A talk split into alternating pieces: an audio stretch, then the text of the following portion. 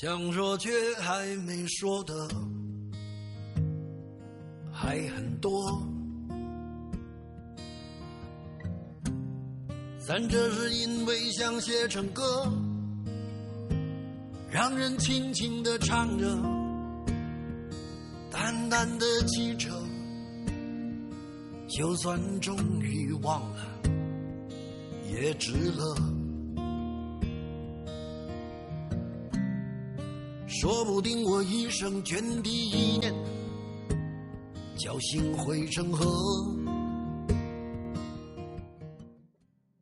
大家好，欢迎来到我任性的朋友们，我是罗普托洛夫斯基的朋友，也是本期的主播钱磊。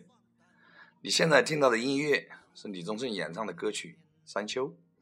本期我为大家带来的是我自己的心路历程。下一站。捕获。成熟还没能晓得，就快要老了。尽管心里活着的还是那个年轻人。高飞天空的苍鹰，从不挂虑它怎样渡过江河。孔子说：“我十五岁立志于学习，三十岁能够自立，四十岁能不被外界事物所迷惑，五十岁懂得了天命。”六十岁能正确对待各种言论，不觉得不顺；七十岁能随心所欲，而不是约束规矩。我已经不惑之年，身边无时无刻不停闪烁各种诱惑，哪怕是在睡梦中啊，何况于清醒的状态时。奔跑已然，跌倒已然，都是在过往的潮水里水水东逝，在无尽养眼的美貌容颜边，呼吸着自己正常心态的坦然。和对妻儿的思念，如今我做到了。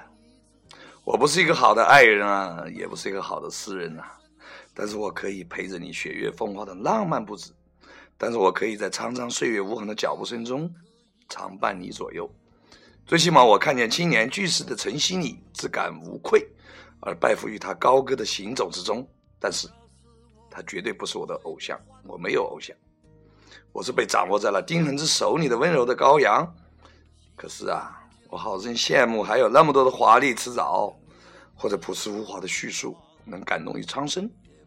也坦白的说，非常留恋电子乐的靡靡之音，也听见高山流水平湖秋月，也往返于七星万道瑞华的路程之间，只是夜里常常惊醒，抹去额头恬淡的汗水，或者说眼角的泪。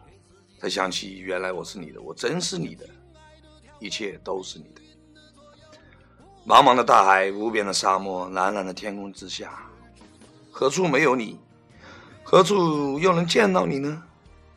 唯有无时无刻的想你，无时无刻的祈求和忏悔，才能免去我多年以来连续的七宗之罪。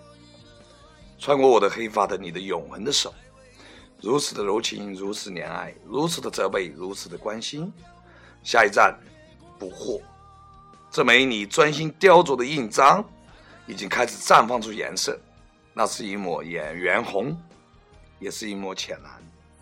送给已经蝶变成功的自己，也送给你们，永华。在什么